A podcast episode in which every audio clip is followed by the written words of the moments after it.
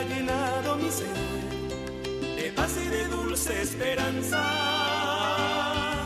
Después que andaba en el mundo sin él, perdido en la droga tan cruel, el vino y me brindó confianza.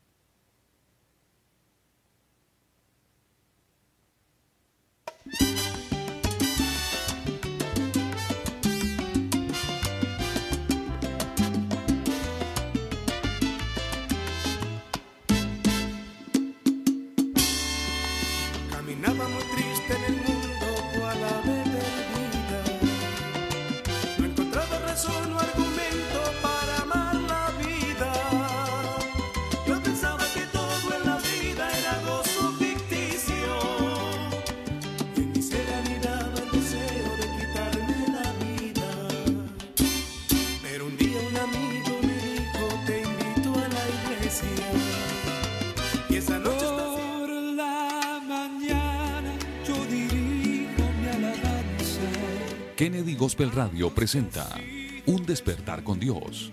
Inicia cada día con palabra, música y una reflexión bíblica. Un despertar con Dios. Dirige el pastor Carlos Hoyos. Bienvenidos. Él nos escucha, pues nos ama tanto. Nos alivia de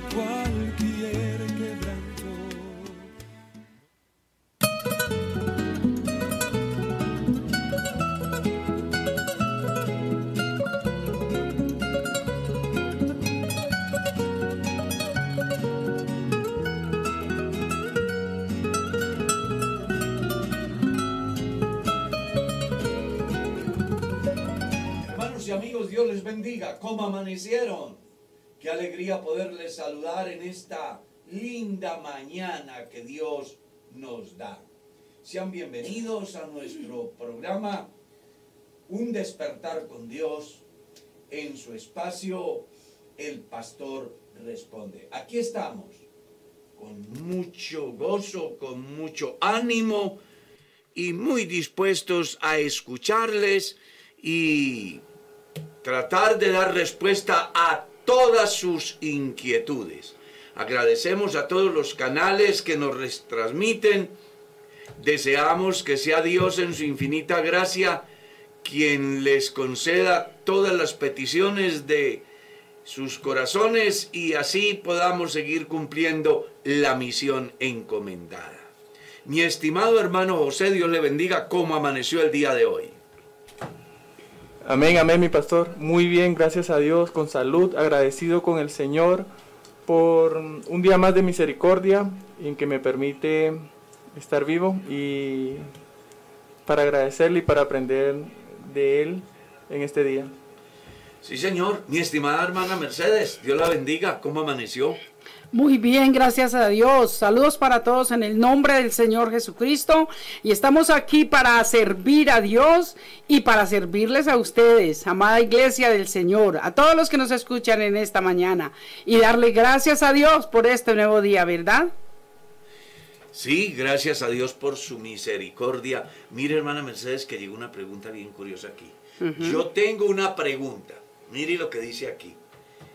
¿Por qué un cristiano o cristiana sueña siendo infiel o practicando relaciones con otra mujer? Otro hombre. Puede darse también, porque pues los seres humanos estamos hechos de lo mismo, ¿ya? Bueno, la respuesta a esa pregunta puede tener varias razones, ¿no? Una que es el resultado de lo que las personas ven, Exacto, sí. de lo que las personas leen, de lo que las personas escuchan. ¿Ya? Dos, puede ser el resultado de la incompetencia de la pareja, porque una persona insatisfecha en su vida íntima, pues está siendo abocada de alguna manera a llegar a donde no debe de llegar y a pensar lo que no debe pensar. En todo caso, creo que la razón básica por la cual ese fenómeno se da es porque en primer lugar somos humanos y en segundo lugar nos hace falta estar muy relacionados con lo que es sagrado, con lo que es bueno, con lo que Dios enseña en su palabra. Mm, Cuando la mente del ser humano se ocupa en otras cosas, pues entonces es propenso a caer no solo en esa clase de sueños, sino en sueños de violencia, en, en un sinnúmero de, de cosas que pueden afectar su buena relación con Dios. Sí, pastor, yo creo que eso influye mucho los medios. Y ahora tenemos ese problema, no tanto en los adultos como en los niños, porque ellos son, pueden acceder fácil a los medios y eso ha sido un problema muy grave. muy grave. Y creo que la razón primordial en ese campo es que al cristiano a veces se le olvida que es cristiano. Y cuando a uno se le olvida que es Es eso. cristiano, alimenta la mente de mucha basura que hay en los medios, que hay en las calles, porque es que hoy en día ese fenómeno es no solamente en las redes, también en la televisión, En todo lugar. en las calles, en los centros comerciales. Usted ve un unas escenas impresionantes. Sí. Y bueno, el ser humano se alimenta de muchas de esas cosas y eso puede llevarlo a tener esas, eh, esas expresiones eróticas durante el sueño. Sigamos. Pastor, cuando el apóstol Pablo dice que el que tenga esposa sea como si no la tuviera, por favor me puede explicar qué quiere decir. Bueno, hay que mirar todo el pasaje. Se encuentra en el capítulo 7 de la primera carta a los Corintios. Es una muy importante conferencia que Pablo da a la iglesia de Corinto y hoy al mundo entero. ¿Ya? Está relacionado con una carta que le han escrito a Pablo. Para que Pablo escriba la primera carta, pues simplemente es el resultado de que a él le han enviado una carta. Por eso el pasaje comienza diciendo, en cuanto a las cosas que me escribisteis, bueno le sería al hombre no tocar mujer. O sea que en la iglesia de Corinto se presentó un problema muy similar al que se está dando en el último tiempo en la iglesia de hoy. Y es las diferentes problemáticas que se dan en pareja. Entonces alguien le ha escrito a Pablo, ¿será que a pesar de todo este problema que se vive, tiene sentido pensar en el matrimonio? Entonces Pablo comienza explicándoles, diciéndoles, vea, en cuanto a lo que ustedes me han escrito, bueno le sería al hombre no tocar mujer, pero a causa de las fornicaciones, cada hombre tenga su propia mujer y cada mujer tenga su propio marido. ¿Ya? Y comienza a explicarles, parece que el problema era de no cumplir el deber conyugal, porque lo primero que él dice es que la mujer cumpla el deber conyugal con su marido y el marido con su mujer, siendo conscientes que el marido no tiene potestad sobre su cuerpo, sino la mujer, y la mujer no tiene potestad sobre su cuerpo, sino el marido. Entonces, el, caso se da es por la problemática que hay del matrimonio en la iglesia de Corinto. Y eso, y eso es lo que lleva a Pablo a dar esa disertación tan amplia donde llega a pensar que el que está solo hace bien con quedarse solo. Que el que se casa no hace mal, lo hace bien. ¿Ya? Pero que no debe de afectar su relación con Dios el hecho de estar casado, sino que si está casado, pues haga como si no estuviera casado, es decir, mm, viva su vida devocional sin ser afectado de manera negativa en el campo de la obediencia y del servicio a Dios. No es que él esté diciendo que se haga irresponsable, porque los textos que anteceden dice que el hombre debe de cumplir con su deber, como la mujer debe de cumplir con el suyo. Sigamos. Bueno, Acá tengo una pregunta, hermano Mercedes. Pastor, dice, Pastor, buenos días, Dios le bendiga. Pastor, ¿me puede explicar a qué agua se refiere en Primera de Juan 5, 6 al 8? ¿Es el agua del bautismo o a qué agua se refiere la Biblia? Es muy recomendable que la persona tenga en cuenta los textos anteriores. ¿Ya? Primera de Juan, ¿qué? 5, 6. 5, 6 al 8. Ah, ya.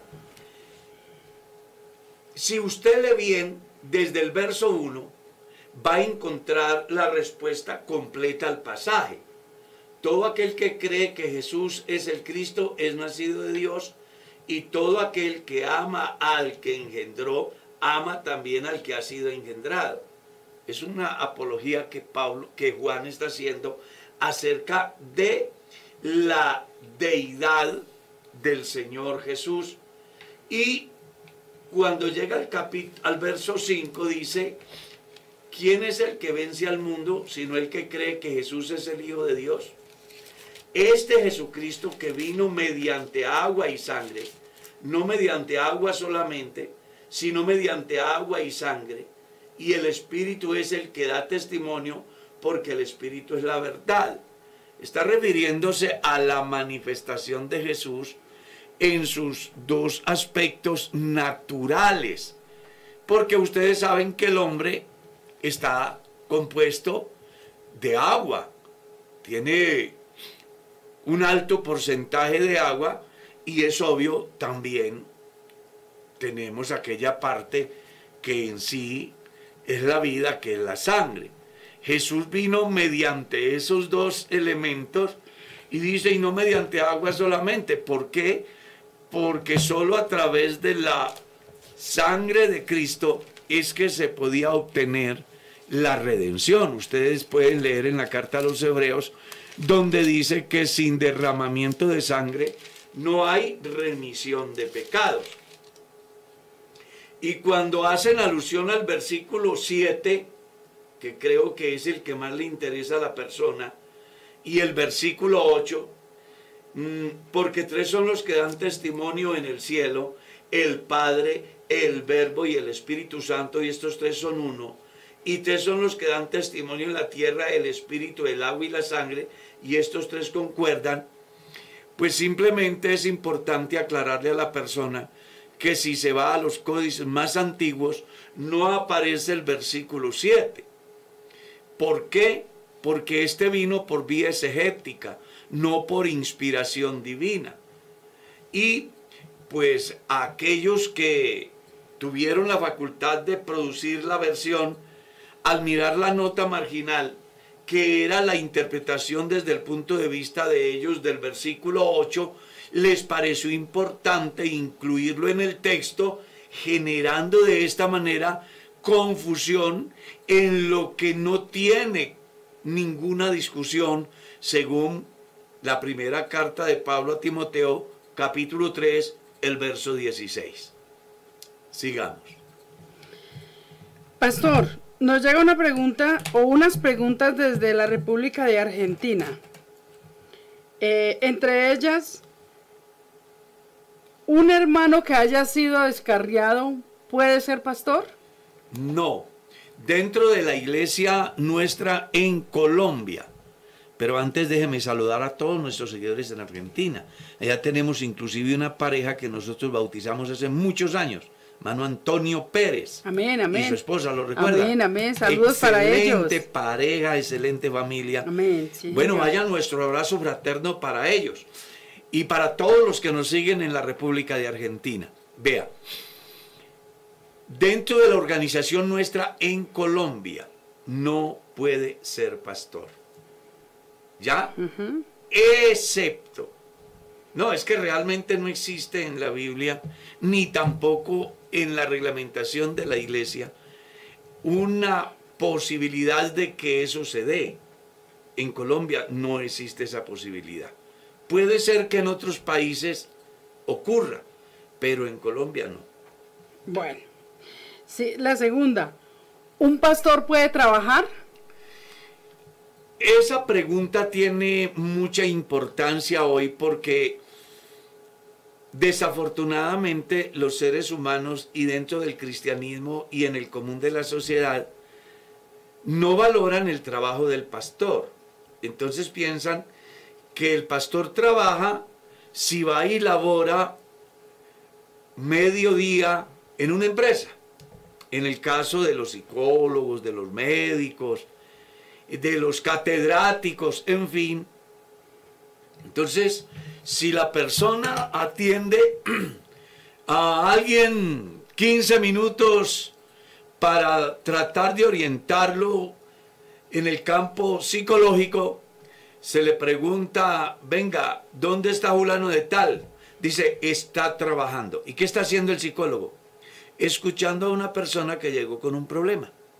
Y entonces a ese psicólogo le pagan por escuchar a esa persona. Sin embargo, el pastor escucha una, dos, tres horas y la gente cree que no trabaja. Entonces, por eso digo que es muy importante la pregunta, porque hay que establecer la diferencia. Si el pastor trabaja en el campo secular, eh, laboral, hablando de, con retribución acorde a la empresa y al compromiso que asumió, o si realmente se tiene en cuenta el trabajo del pastor. Porque una cosa es el concepto que la gente tiene del trabajo del pastor, otra cosa es el trabajo del pastor. Yo recuerdo, hermana Mercedes, que un día fui a pagar una póliza de seguro. Y entonces me preguntó el agente de seguros, ¿y usted qué trabaja? Y le dije, soy pastor. Yo, sí, pero usted qué tal? Y le soy pastor. Yo, sí, pero, pero explíqueme, ¿qué trabaja? Y le soy pastor. Entonces ya le, le devolví la pregunta. ¿Qué hace el cura? Hace misa. ¿Y él trabaja o no? Sí. Ah, bueno, yo hago cultos. ¿Qué hace el cura? ¿Escucha a la gente hablando de sus problemas íntimos? Sí. ¿Y eso qué es? Trabajo. Yo escucho a la gente y doy consejería. ¿Qué hace el cura? Hace ceremonias cuando una persona se muere. Sí, ¿eso es trabajo o no? Sí, claro. Bueno, yo hago ceremonia cuando una persona se muere. Entonces, lo que pasa es que aquí la gente tiene que aprender a valorar el trabajo del pastor. Sí. Que desafortunadamente en muchas iglesias no lo valoran. Pero que cuando uno mira la carta a los hebreos, el escritor enseña, Dios no es injusto para olvidar el trabajo de amor que habéis mostrado hacia su nombre. Pablo escribiendo en la carta a los Corintios en el capítulo 15 enseña, Así que, amados míos, seguid constantes, creciendo en la obra del Señor, sabiendo que el trabajo en el Señor no es en vano. Jesús dijo que hay que trabajar en tanto que el día dura. La noche viene cuando nadie puede obrar, refiriéndose a la función que él ejercía y que debían de ejercer sus discípulos en el ministerio de la predicación. Entonces, la pregunta es, ¿el pastor puede trabajar? No es que puede, tiene que trabajar desde el punto de vista ministerial. Es un trabajo reconocido por Dios. Y en los países donde existe libertad de culto, se entiende que la función del pastor es una labor y es avalada por el Estado. Solo que la gente, a causa del pensamiento corrompido de algunos que hacen creer de que el pastor no trabaja, pues se ven afectados a tal estado que dicen mi pastor no trabaja. ¿Ya? Pero si la gente entendiera lo que es el trabajo del pastor, estoy seguro que lo valorarían más y dejarían de criticar más. Yo he tenido la oportunidad de escuchar a conferencistas que les pagan 800 mil pesos, un millón de pesos por una conferencia de 45 minutos. El pastor da una conferencia en cada culto y da muchas conferencias. Yo he atendido gente aquí hasta las 12, una de la mañana.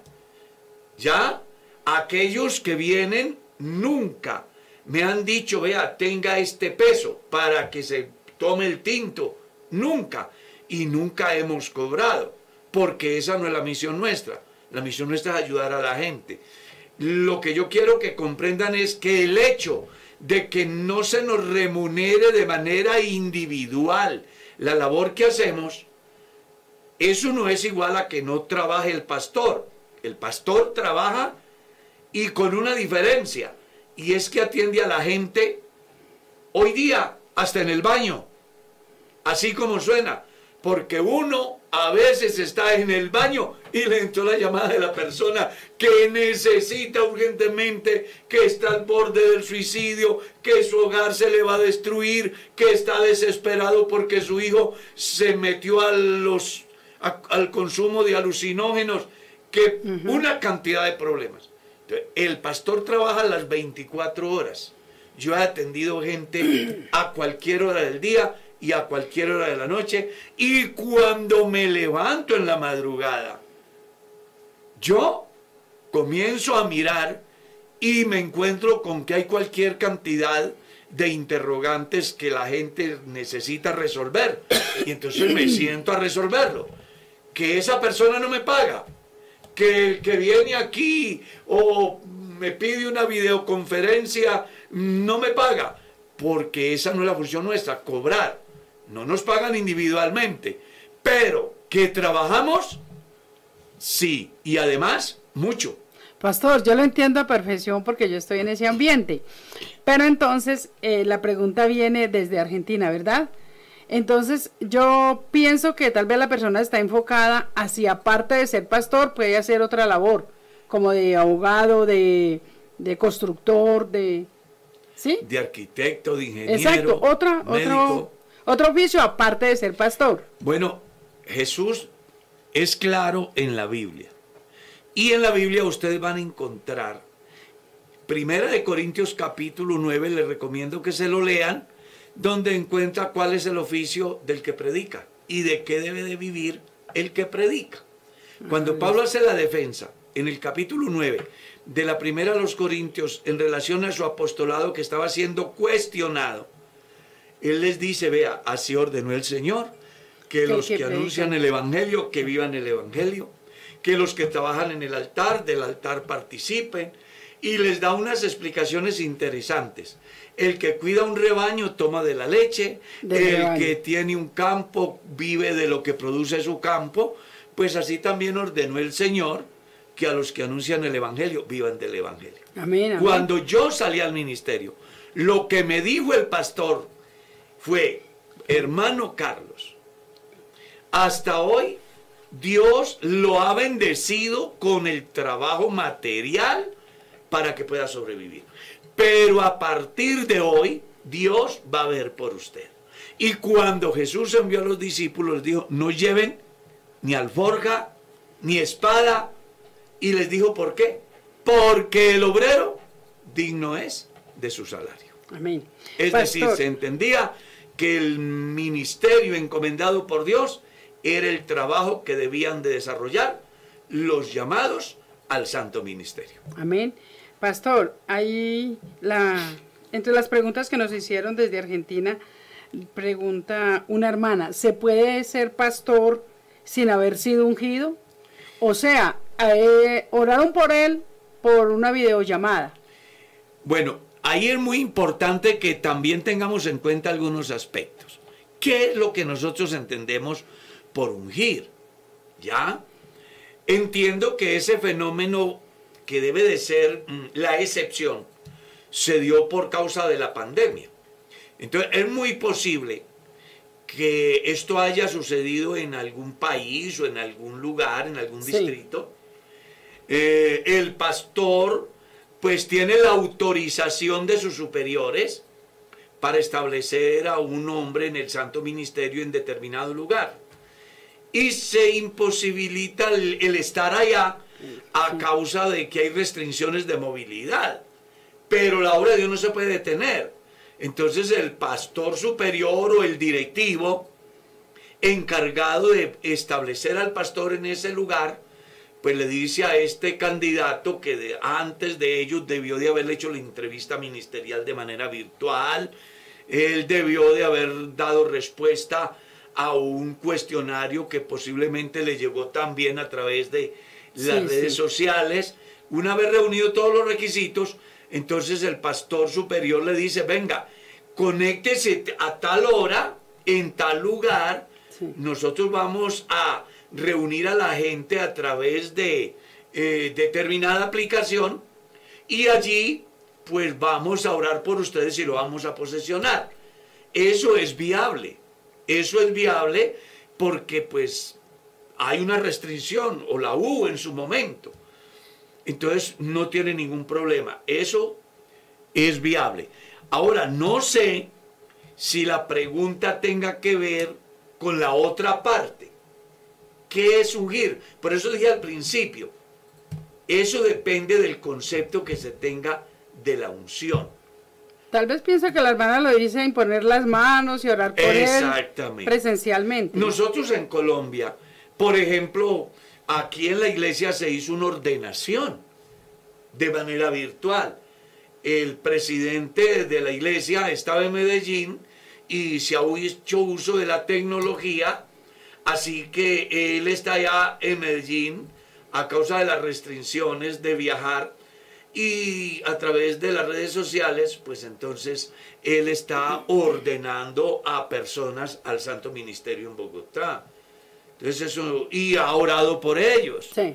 Y, y aquí hay algunos representantes y bueno, Dios ha escuchado y ha visto y en consecuencia las personas que han sido elevadas al grado de ministros ordenados, pues han recibido los dones impartidos por la imposición de las manos del presbiterio, por la autoridad dada por las personas a quienes han de recibir ese grado de ordenación. Hay, una, hay un joven que pregunta, pero pues no es como muy claro. Dice, ¿un joven puede ser pastor? Claro que sí, a partir de los 20 años, según la reglamentación de nuestra iglesia, puede ser pastor. Carlos.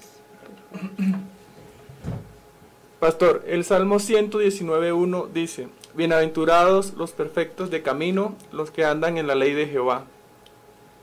Eh, la ley a la que hace referencia, ¿es la ley de Torah de los judíos o es la ley aplicada a los mandamientos para los cristianos? Es muy importante la pregunta porque estoy seguro que puede generar de alguna manera confusiones. Recuerde que el Salmo 119 es un reconocimiento a la palabra de Dios. Y en el momento que se dé el escrito está exclusivamente relacionado con lo que era todo el Antiguo Testamento. ¿Ya? Importante que tengas en cuenta que el hecho que se hable de la ley de Jehová no necesariamente está hablando del decálogo, sino de todo lo que implica la enseñanza de Dios en el Antiguo Testamento que trasciende hasta el Nuevo Testamento. Porque se habla ocasión para aclarar a quienes dicen que el Antiguo Testamento nada tiene que ver hoy, que las personas que quieran tener una información y una formación completa deben de saber que el Antiguo Testamento es al Nuevo Testamento lo que la raíz es al árbol y sus frutos. Es decir, nadie puede conocer a Dios en su manifestación en carne si no tiene en cuenta la raíz que está en el Antiguo Testamento. Por eso, ustedes van a encontrar que gran parte del discurso de Jesús y del discurso de los apóstoles partía del Antiguo Testamento. Ustedes van a leer inclusive lo que Jesús dijo, haciendo alusión, por ejemplo, en San Juan capítulo 8, cuando le preguntan, no tienes 50 años y, y dice que eres hijo de Abraham, y él dice, antes que Abraham fuese, yo soy. Si usted lee el capítulo 7 del libro de los Hechos, encuentra en el sermón de Esteban más de 50 alusiones al Antiguo Testamento. Si usted lee Primera de Corintios capítulo 10, va a descubrir el resumen del Antiguo Testamento como ejemplo a los cristianos del Nuevo Testamento para que no actuemos como actuaron los señores del Antiguo Testamento. Entonces aquí lo que hay que establecer diferencias son qué es una ley ceremonial y qué son las otras leyes. Recuerde que las leyes ceremoniales caducan en la cruz. Las otras leyes de carácter moral trascienden hasta el Nuevo Testamento, como es no cometer adulterio, no fornicar, no matar, no codiciar, etcétera, etcétera. Amén. Pastor, ¿será que nosotros como creyentes no podemos ayudar a una familia que no sea creyente? La señora de la casa es simpatizante y está muy enferma. Y están en una mala situación. Y escucho que no está bien ayudarles. Al contrario. Pues la persona que le diga que no está bien ayudarle está equivocado. Nosotros tenemos que servir al prójimo, Amén. independientemente Exacto. de la condición en que esté. Le motivo para que lea la parábola del buen samaritano. El éxito o la correcta interpretación de esa parábola es servir al extraño sin estar esperando nada a cambio Exacto. es nuestro prójimo. Recuerde que la ley se encerraba en, Dio- en dos. Amar a Dios sobre todas las cosas y al prójimo como sí mismo. Independiente sea creyente o Sea no sea creyente o no sea ¿verdad? creyente. Nosotros en la iglesia ayudamos a las personas quien quiera que sea. Porque para nosotros el que está ante nosotros es simplemente nuestro prójimo. Y como tal debemos de tratarlo. Si una persona solo trata bien a los suyos, pues entonces, ¿qué diferencia hay con los que no conocen a Dios? Sí, señor. Pastor, ¿un creyente se puede juntar con un impío y usar sus cosas personales? Es importante la pregunta porque hay dos cosas que se deben de tener en cuenta. Suponga que yo llego a la casa de Pepito Y llego en un momento complejo de invierno y como decimos en el lenguaje popular, entrapado, mojado, bañado. Y la persona me dice, venga pastor, mm, no hay problema, yo le presto un pantalón y la camisa y, y listo. Pues yo no tengo problema, creo que nada va a afectar. Otra cosa es cuando ya se va a otros aspectos de orden más íntimo que realmente pues es hasta perjudicial posiblemente para la salud. En ese caso no debería de usarse. Amén. Pastor, pregunta una hermana. eh, ¿Está mal que yo trate con frecuencia a mi ex? Él es inconverso y yo aprovecho para hablarle de la palabra cuando puedo. Él dice que él no quiere ser piedra de tropiezo para mí, pero una hermana dice que eso está mal. Pues ella lo que tiene que entender es si está casada o no. Porque si ella ha dejado un hombre y está casada y sigue manteniendo ese contacto con el ex, debe de entender que está causándole daño al legítimo esposo. Porque él en un momento dado puede presentar síntomas de inseguridad que pueden afectar la relación. Entonces, aquí lo que pasa es que usted tiene que establecer diferencias. ¿Qué es esa persona para mí? Si yo tengo ya otro compromiso, lo mejor que debo de hacer es evitar ese contacto permanente, a menos que tengan hijos y exista una relación de padres. ¿Ya? Porque pues en ese caso, sí, también hay que tener en cuenta que la misma ley enseña que los padres no pierden el derecho sobre sus hijos. Y además es un deber.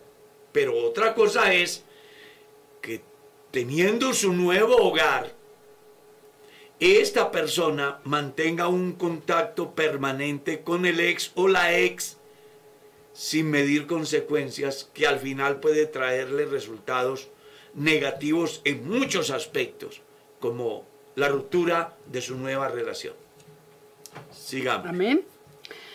Pastor, ¿cuál es la segunda ley? No entiendo. Así me pregunta. ¿Me puedes acual- Bueno, aclarar cuál es la segunda ley? El libro del Deuteronomio es la segunda ley. Bueno, Porque eso quiere decir Deuteronomio, segunda ley. amén. Pastor, ¿qué pasa con, aquel, con aquellos que no oyeron el Evangelio aquí en Colombia? Si el Evangelio llegó a Colombia en el hace 84 años, Sí. entonces aquellos que no escucharon el Evangelio, ¿qué pasa con ello? Bueno, leas el capítulo 2 de la carta a los romanos y le dice que todos los que sin ley pecaron, sin ley también perecerán. Y todos los que bajo la ley pecaron, por la ley serán juzgados. Si sigue leyendo Romanos capítulo 1, del verso 18 en adelante, dice que el eterno poder de Dios y su deidad se hacen claramente visibles por medio de las cosas hechas, de modo que no tienen excusa. Pablo escribiendo, o el libro de los Hechos, hablando acerca del sermón de Pablo, él dice que Dios no dejó sin testimonio a los antiguos, dándoles el fruto de la tierra, la lluvia temprana y tardía y la alegría del corazón. En otras palabras, eres inexcusable cualquiera hombre que seas. Romanos capítulo 2, verso 1. Entonces, es sencillo. Los que sin ley pecaron, sin ley perecerán. Y los que bajo la ley pecaron, por la ley serán juzgados. Pastor, pero si no oyeron el Evangelio.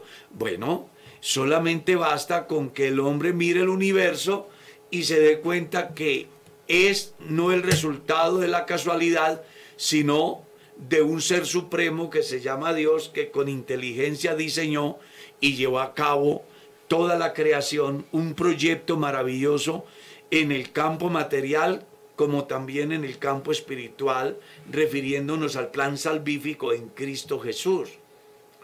Si usted le viene el capítulo 2, le va a disipar toda la inquietud, porque ahí establece mm, dos maneras de ver la vida. Una, el hombre que llamándose judío, que reclama el derecho a ser hijo de Dios porque le fue confiada la ley, los pactos y las promesas.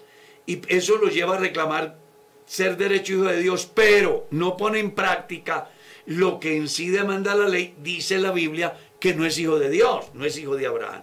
Sin embargo dice, pero otro que no es de la ley y hace perfectamente lo que la ley enseña, dice, este es ley para sí mismo. Entonces este viene a ser hijo de Abraham, aunque no esté bajo ese rótulo de la circuncisión, que era lo que hacía posible que la persona llegase a ser heredero de manera directa a las promesas de Dios hecha a Abraham a través de la circuncisión. Entonces aquí el problema va a radicar es mi actitud como una persona moral ante las ofertas que hay en el entorno. Entonces yo no conocí el Evangelio, pero respeté la vida. Yo no conocí el Evangelio, pero respeté a mi mujer. Yo no conocí el Evangelio, pero respeté los bienes del otro. Entonces dice el apóstol, este es ley para sí mismo. Y por eso va a ser juzgado. Amén. Pastor, saludos desde el Ecuador. Una pregunta. ¿Puede un pastor de la iglesia casar a una pareja inconversa? No sé la normatividad en el Ecuador, porque pues cada país y su iglesia tiene su propia normatividad. No sé cómo lo manejarán allá. En Colombia no. Ningún pastor de la Iglesia Pentecostal Unida de Colombia puede oficiar una ceremonia a una pareja inconversa, como tampoco puede presentar niños de parejas inconversas. Eso es lo que la iglesia aquí lleva a cabo. Desconozco cómo funcionan en otros países. Mm, le respondo desde lo que se vive aquí. Pastor, ¿hay una edad máxima para un hombre entrar al ministerio, un hermano? Sí, la norma en la Iglesia Pentecostal Unida de Colombia dice que hasta los 40 años, excepto alguna excepción. Entonces es bueno aclararle a las personas que la regla común es hasta los 40. Pero puede darse una excepción. Ejemplo, mm, yo llevo en la iglesia de Kennedy, qué sé, cinco años.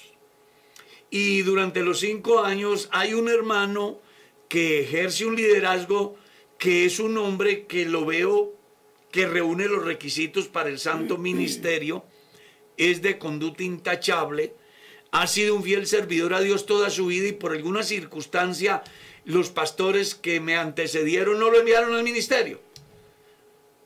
Pero resulta que yo veo y siento el deseo de que este hombre sirva. Entonces yo acudo a mis superiores, les hago ver las bondades de este personaje, las cualidades, y ellos estudian el caso. Después de que ellos lo estudian, definen porque hay una norma. Y usted sabe que esa norma el pastor no la puede violar. Solo pueden resolverla los que están en autoridad superior, que en este caso son los miembros del honorable consistorio de ancianos. Ellos pueden decir, porque yo lo presento a los directivos distritales. Los directivos distritales dicen, no podemos nosotros dar vía libre porque hay una norma de orden nacional. Entonces acuden a el honorable consistorio de ancianos. Una vez que el honorable consistorio de ancianos miran la información de esta persona, entonces ellos son los que van a definir si abren el espacio o no. Pero lo común es que solo hasta los 40 años. Pastor, si, si una pareja se casa por lo civil y no hacen ceremonia, ¿quedan legalmente casados delante de Dios? Sí, están legalmente casados delante de Dios y ante la sociedad. Amén. Pastor, ¿qué sucede o qué pasa con, con un creyente que habla en lenguas en todos los cultos? ¿Qué será eso? preguntan, ¿no? Bueno, puede darse de que tiene el don de hablar en lenguas. Puede darse. No ojo, puede- ojo, ojo. Hermana Mercedes, perdóname, yo hago una aclaración. Creo que muchos cristianos podemos cometer errores y de muy grande calibre, porque a veces nos apresuramos a hacer juicios con relación a personas que hablan muy continuamente en lenguas. Y entonces hay algunos que de, una manera descomedida hablan. Y yo les recomendaría que sean prudentes porque pueden resultar entrando en un campo no permitido por Dios y afectándose en quienes hablan del que está hablando en lenguas. Entonces las lenguas hay que respetarlas. Si una persona las habla por el Espíritu Santo y es permanente, puede ser el don de lenguas que éste tiene. Como también puede darse que es una persona que finge lo que no está sintiendo. En todo caso, yo como expectante no debo de intervenir para hacer juicios porque pues a mí no me compete. ¿Qué tal que resulte yo atribuyéndole a alguien diferente del que en él está orando? Como hicieron con el caso de Jesús, que atribuyeron a Satanás una obra que solo Dios podía hacer. Y a eso le llamó Jesús un pecado imperdonable. Por eso es que es tan delicada la vida del cristiano. El deber del cristiano cuando va al culto, más que estar mirando si hablan en lenguas o no hablan en lenguas, si vino vestido o no vino vestido, si entró o no entró, debería de ser lo que está escrito en el Salmo 100, entrar por sus puertas con acción de gracias y por sus atrios con alabanzas. Hay cristianos que van a las reuniones más que adorar a Dios, a mirar defectos, quién vino, quién no vino, desconociendo que el ir a un culto es la oportunidad más grande de tener un encuentro a solas con Dios, aunque esté con una comunidad numerosa. Yo creo que cuando uno va al culto, debe de ir al culto. No debe dejarse distraer de que alguien le timbró el teléfono o de que alguien miró o no miró, vino de tal manera o no vino de tal manera. O no, aprenda a tener una vida devocional. Por eso es que Pablo en el capítulo 12 de la carta a los romanos hace alusión de una manera, mm, ¿cómo se dice? Rogando. Os ruego hermanos. Os ruego hermanos. Dice él. Parece que la gente se congregaba y no iban con el verdadero sentido de lo que representa el culto. Entonces, Pablo dice, os ruego hermanos por las misericordias de Dios, que presentéis vuestros cuerpos en sacrificio vivo, agradable, racional, delante de Dios. Decir, la persona que va al culto debe de saber a quién le va a hacer el culto y en razón a qué. Y cuando lo tiene claro, entonces va a estar muy despreocupado del que habla en lenguas o del que profetiza o del que clama y derrama su alma en lágrimas o del que va como un simple espectador, porque el culto es entre Dios y yo. Pastor, ¿qué opina acerca de la eutanasia? Si yo tengo un animalito bien enfermo que está sufriendo mucho, eh, ¿peco si le hago aplicar la eutanasia? Pues no tengo una, mm, ¿cómo decir? Un texto bíblico que diga no, pero tampoco hay uno que diga sí. La pregunta sería, si usted está enfermo, ¿estaría de acuerdo que le quiten la vida porque usted está enfermo y ya no puede? Dos, ¿tiene el hombre derecho sobre la vida de otro? Cuando la Biblia dice no matarás, se está refiriendo no solo al suicidio y al homicidio, sino también a la eutanasia en los seres vivos. En mi caso personal, desde el punto de vista conceptual, creo que la vida es un proceso. Imagínese usted a Job diciendo, venga, ¿por qué no me quitan la vida? Y eso solamente lo dijo la mujer. ¿Aún retienes tu integridad? Maldice a Dios y muérete. ¿Y qué fue lo que Job dijo? Como cualquier mujer necia has hablado. Solo recibiremos el bien y no el mal. Jehová dio y Jehová quitó. Job tenía claro que la vida es sagrada y que el único que tiene poder de quitarla es Dios. ¿Ya? En esos campos delicados, pienso yo que se debe dar lugar al proceso natural de la vida. En mi caso personal, yo no le aplicaría la eutanasia a un animal. Otro lo hará. No voy a decir de que pecó o que se hizo santo por eso, allá cada uno. Pero en mi caso personal, eh, yo no sería capaz, no sería capaz. Y quiero que vamos más allá.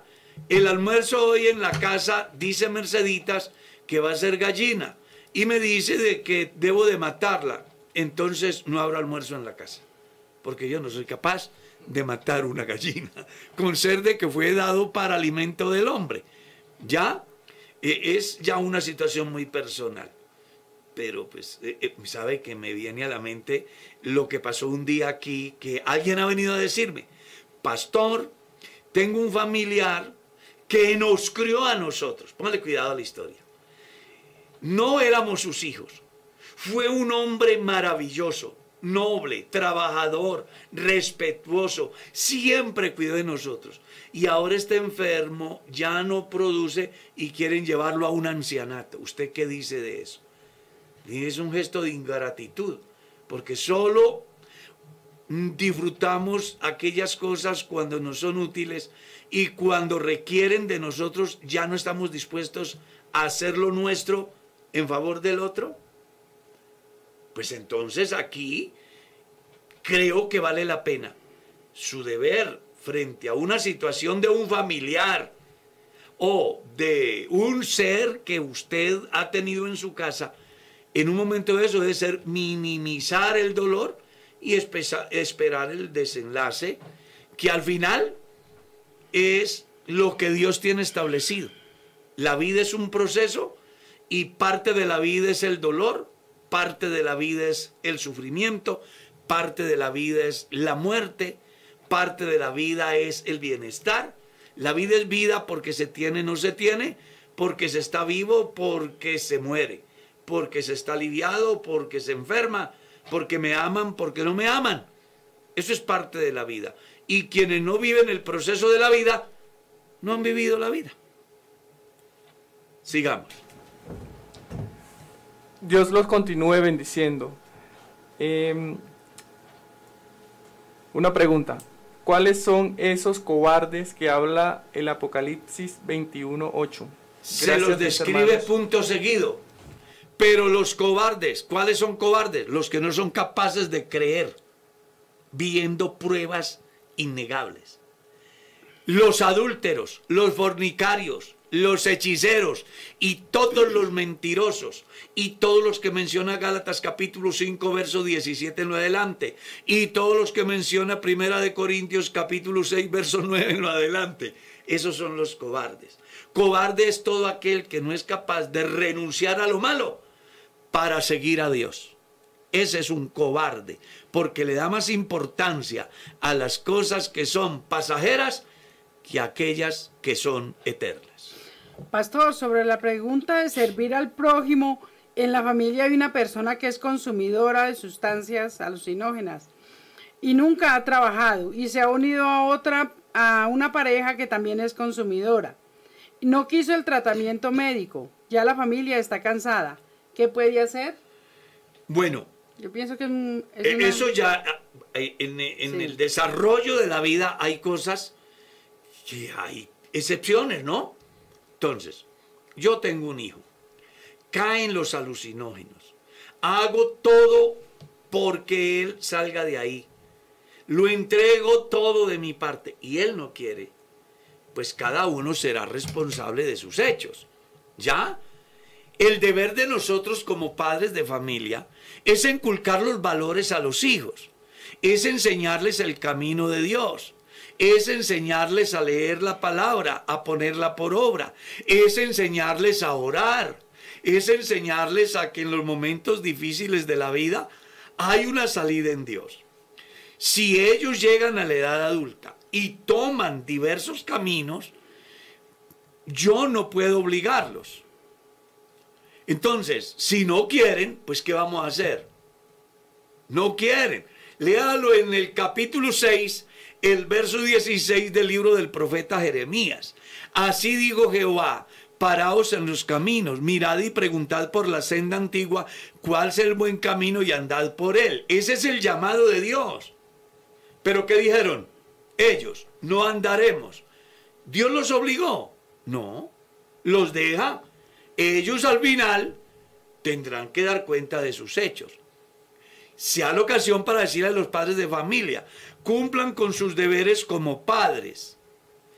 Después de que ustedes cumplan con sus deberes como padres en el campo emocional, en el campo disciplinario, en el campo espiritual, en el campo congregacional, ya si ellos toman un rumbo diferente, usted será libre de la responsabilidad. El problema aquí es, si yo como padre no estuve con mis hijos en el momento que ellos requirieron de mí y entonces vinieron otros a suplantar el orden, la autoridad, la orientación, el consejo, la disciplina en la vida de mis hijos. Ahí ya es otra cosa. Si mis hijos se pierden porque yo no hice lo que tenía que hacer, es una cosa. Pero si mis hijos se pierden después de yo haber cumplido con todo, pues yo debo de estar tranquilo porque hice lo que tenía que hacer. Amén. Yo creo que la última nos llega desde Santiago de Chile. Pastor, una persona estuvo apartada de la iglesia, ahora se reconcilió con Dios. ¿Ella debe de pedir perdón a la iglesia y a los hermanos para ser liberada? Si ella se reconcilió con Dios, ya es libre del pecado. Sí. Dos, eso de pedirle perdón a la iglesia, que los paran ahí como a ser sentenciados, eso no tiene sentido. Lean Zacarías capítulo 3. Se presentó Josué delante de Dios. Y también se presentó Satanás a su derecha para acusarlo. ¿Y qué le dijo Dios a Satanás? Satanás, que Jehová te reprenda, porque este no es otra cosa que un tizón arrebatado del fuego. Y luego le dice a las huestes celestiales, id y quitarle las vestiduras viles a Josué. Y luego llama a Josué a solas y le dice, mira que he perdonado tus pecados. ¿Qué es lo que quiero decir con eso? Ha habido una mala costumbre en algunos grupos cristianos donde las personas tienen su problema como humanos y entonces los líderes de las iglesias piensan que una manera de hacer que las cosas se sanen es fomentando un escándalo en la comunidad. Eso no tiene sentido. O que esa persona se sienta mal. Por eso es un escándalo. Venga, párese aquí, dígale a la gente qué fue lo que hizo, con quién, por qué, cuándo, dónde, cómo y pida perdón. Eso no tiene sentido. Eso lo único que hace es un escándalo. No. Si la persona viene arrepentida, ya ha sido libre. No tiene por qué decir su vida a nadie. Cuando el hombre peca contra los hombres, los hombres le juzgarán. Para eso están los tribunales. Pero cuando el hombre peca contra Dios, pues con Dios es que tiene que arreglar el problema. Y la mejor enseñanza la lees en el Salmo 51. Este hombre llamado David, el día que entendió que había pecado, ese día fue y buscó al Dios a quien había ofendido, pidió perdón y fue restaurado. Ezequiel capítulo 18, verso cuarto y capítulo 18, verso 20 en adelante, le va a dar una mejor explicación. El tiempo se nos fue. Queremos decirles que las preguntas a las cuales no hemos podido responder hoy, estaremos el próximo martes. Les agradecemos el comunicarse, manifestar sus inquietudes. Esperamos que las respuestas de alguna manera les ayuden a disipar algunas dudas en caso de que genere de alguna forma inconformidad. No es el ánimo lo motivo para que investigue más, pues al final ha llegado el tiempo de profundizar en el conocimiento de Dios y de su palabra. Nos vamos, estimado José. Así es, mi pastor. Eh, es impresionante la cantidad de preguntas que salen en cada sección del, en cada emisión del programa. Y, y gracias a Dios eh, por usted que podemos tener una respuesta a ello. Bueno, gracias a usted, mi hermano, por estar ahí siempre de manera voluntaria. Hermana Mercedita, nos vamos. Amén, pastor. Copiando aquí algunas preguntas, porque es que son demasiadas preguntas. Pero no importa. Pero mis, sí, pero el próximo martes, si Dios quiere, si es voluntad de Dios, estaremos aquí nuevamente dando respuesta a sus inquietudes. Así es de que muy agradecida por su atención, que el Señor Jesús les bendiga, les ayude, les guarde, guarde sus familias, sus hogares y será hasta la próxima, siendo la voluntad de Dios. Feliz día para todos. Le respondo una pregunta antes de irme. ¿Puedo ir a culto hoy? Sí, no se quede en casa vaya al culto, porque su pastor y su iglesia lo esperan, juntamente con Dios, que estamos sumamente interesados en que los cristianos nos congreguemos en este atardecer de la gracia. De mi parte, muchas gracias por estar ahí. Dios los bendiga. Feliz día.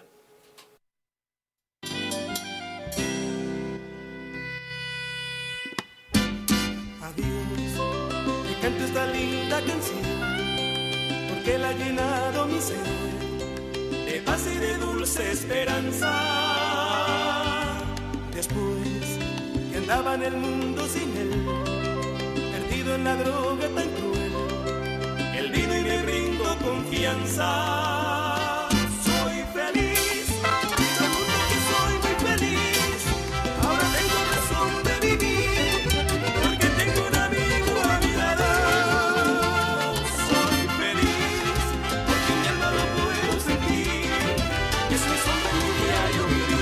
Aquel día cuando Cristo vino a mí. Mi vida ha cambiado y yo me siento muy feliz. Desde aquel día cuando Kennedy Gospel. Radio presentó Un despertar con Dios. Inicia cada día con palabra, música y una reflexión bíblica. Los invitamos para que nos sintonice mañana a esta misma hora y por esta misma emisora. Hay gozo en mi alma, no siento dudas ni temor. Soy nueva criatura, pues Jesús me transformó. Yo soy feliz con él, yo soy feliz por tu misericordia.